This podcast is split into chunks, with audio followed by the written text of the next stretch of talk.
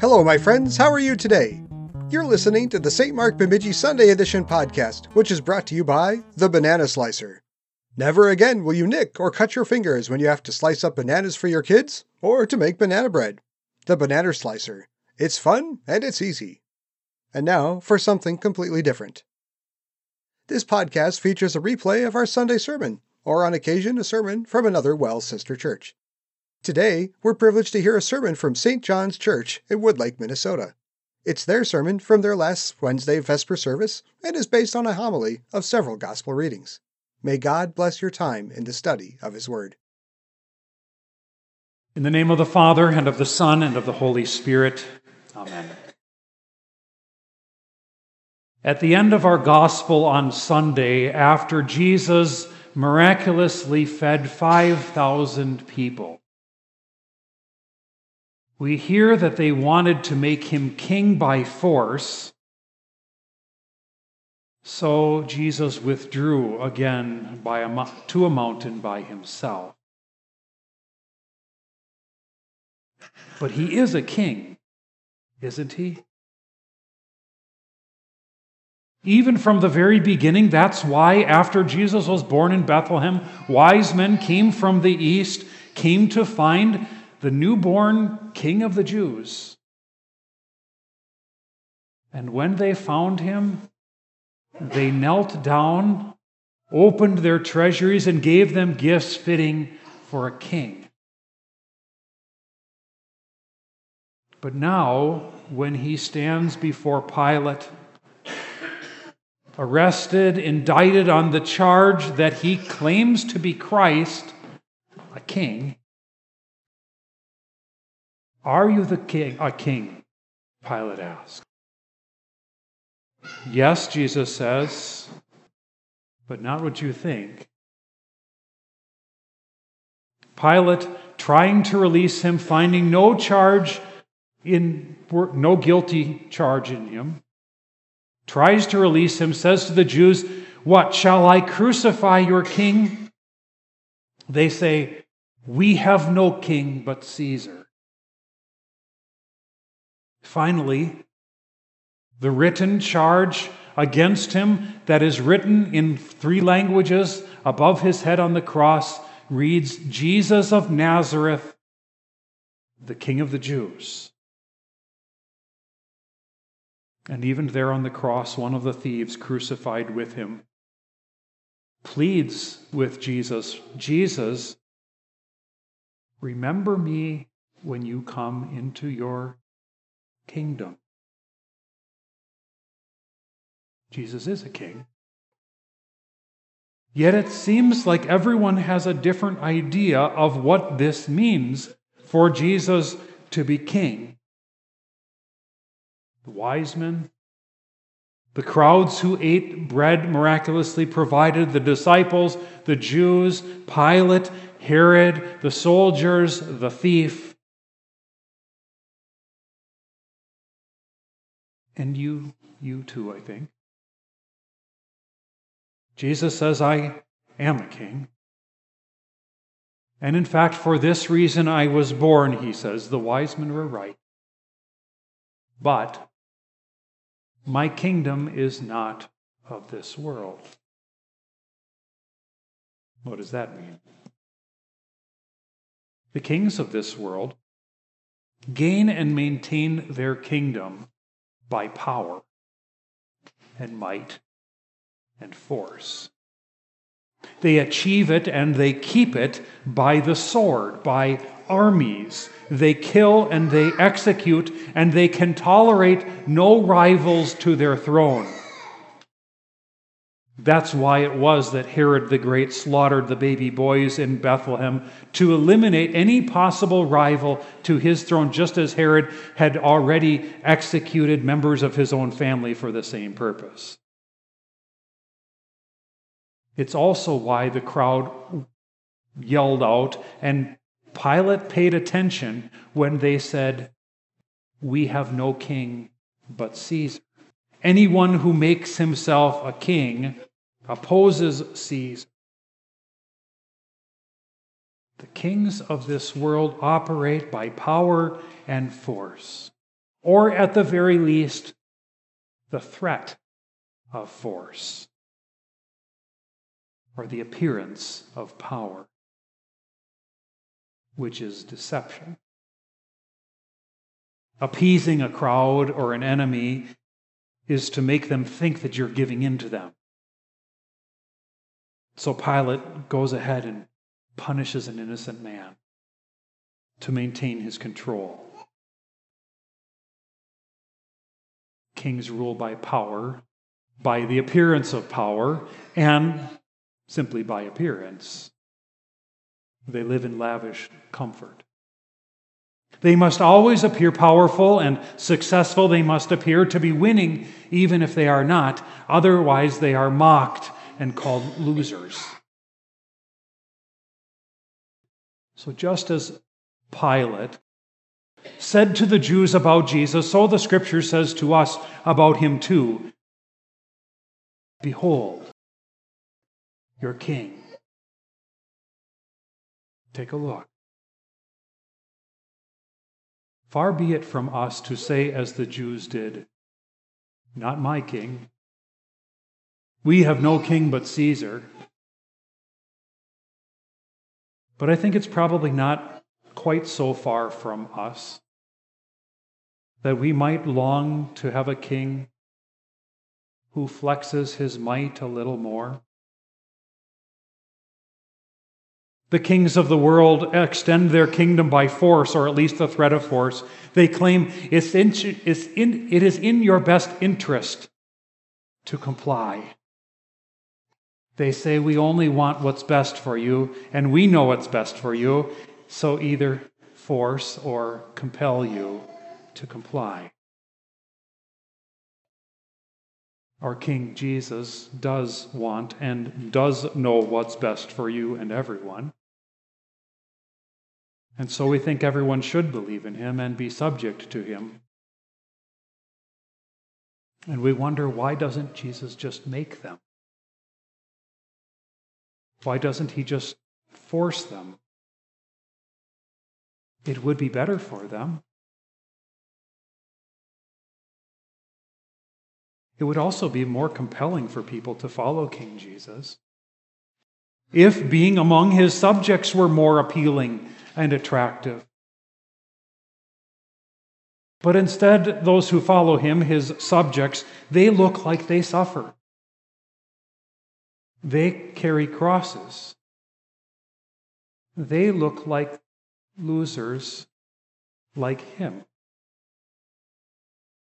Maybe it would be better if we could just make his kingdom, the church, seem more appealing, more successful. Maybe we should make some campaign promises about how everyone's life would just be better if you would vote for, that is, believe in Jesus. At least just to get them in the door. It would be better for them anyway. We might wish for a more appealing, more powerful King Jesus. One that is a little bit more like the kings of the world. Sometimes we might even actually listen more carefully, obey more carefully the kings and Caesars of this world than Jesus. If only because they make promises Jesus doesn't make. They offer to us things that Jesus hasn't offered. And they claim to have our best interest in mind, too. Is it possible? Is it possible for the kings of this world to influence your behavior? Well, they might do that with force or the threat of force. They might simply do that with, I don't know, tax incentives or free government services. If only you order your life, your family, your work, and your business in such and such a way. Of course, it's not just governments that provide such pressure, but pressure from peers or society or marketers. But you do it. You do what they want and order your life according to their plan.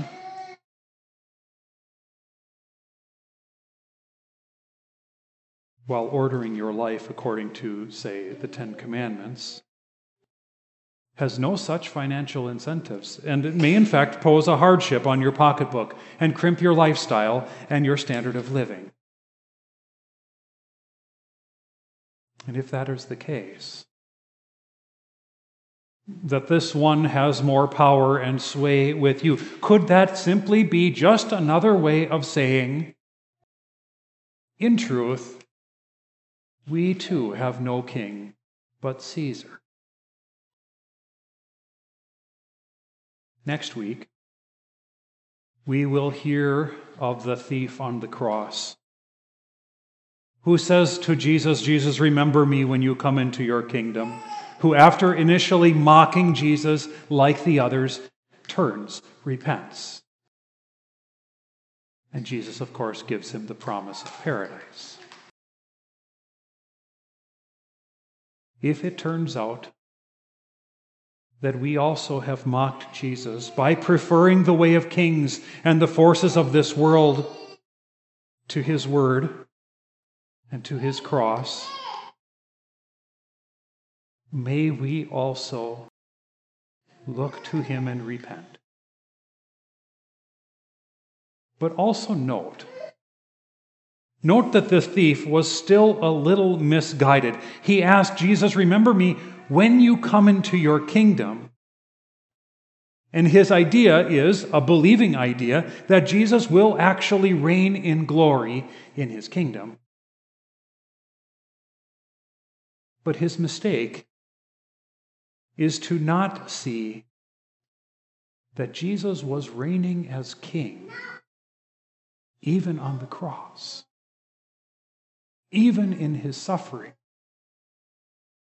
and especially. The soldiers mocked Jesus by clothing him in a purple robe, shoving into his skull a crown of thorns, bowing down, and, as it says, worshiping him. Behold your king, your suffering king. It was, in fact, in his suffering and in his dying that Jesus reigns as king. It is by his dying that Jesus conquers sin and death. Jesus does not become king after this, but by this. And so it is that his kingdom does not come by force or by compulsion or by appealing to the masses. It comes by and only by truth, his word. "Everyone on the side of truth hears my voice," Jesus said. Or, as the Catechism teaches, God's kingdom comes when our Heavenly Father gives us his Holy Spirit so that by his grace we believe his holy word. It's possible even for us who do believe in him, who have repented and trust in him, to be misguided, to think that someday Jesus will come into his real kingdom, and then he'll be a real king like the kings of this world.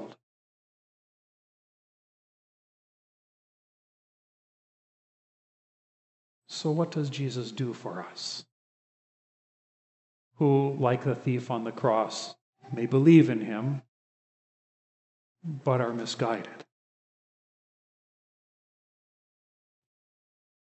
He suffered for us. He died for us. And he continues through his Holy Spirit to proclaim the truth to us. And he promises us, like the thief, paradise.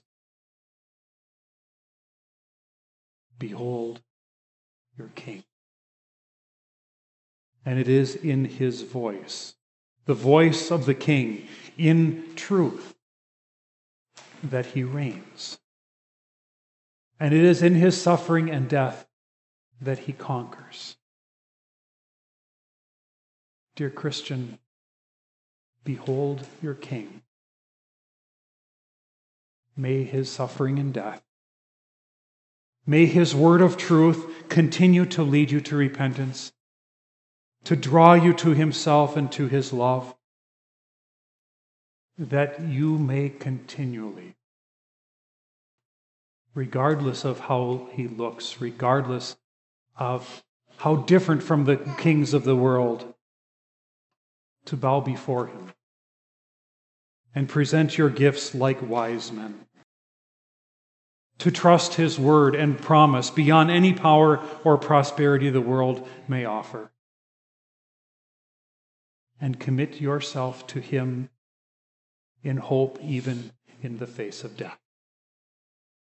Behold your King. Amen.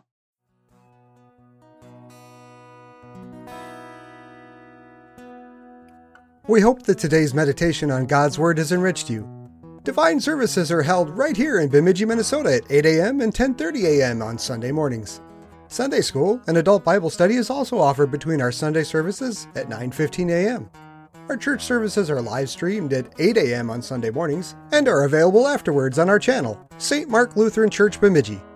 If you're listening or watching this podcast, you are cordially invited to join us in person next week and every week. This is our 4th year producing this podcast, and there is a large archive of devotional material online available if you want to learn more about God and His Word. Visit www.stmarkbemidji.org or look in the show notes in this podcast for a link to this and many other meditations on God. You can also search for St. Mark Bemidji on YouTube to find our channel. If you have any questions or you would like more information about our church and its ministry, please visit our website, which is once again www.stmarkbemidji.org. All scripture readings are taken from the Holy Bible, New International Version, copyright 2011, and are used by permission from Zondervan. Meditation's Daily Devotional is published by Northwestern Publishing House and is also used by permission. If you enjoyed this podcast, please consider subscribing and telling a friend. May God bless the rest of your day. God's own child, I gladly say it. I am baptized into Christ. He, because I could not pay it, gave my full redemption price. Do I need of treasures many? I have one worth more than any. That brought me salvation free, lasting to eternity.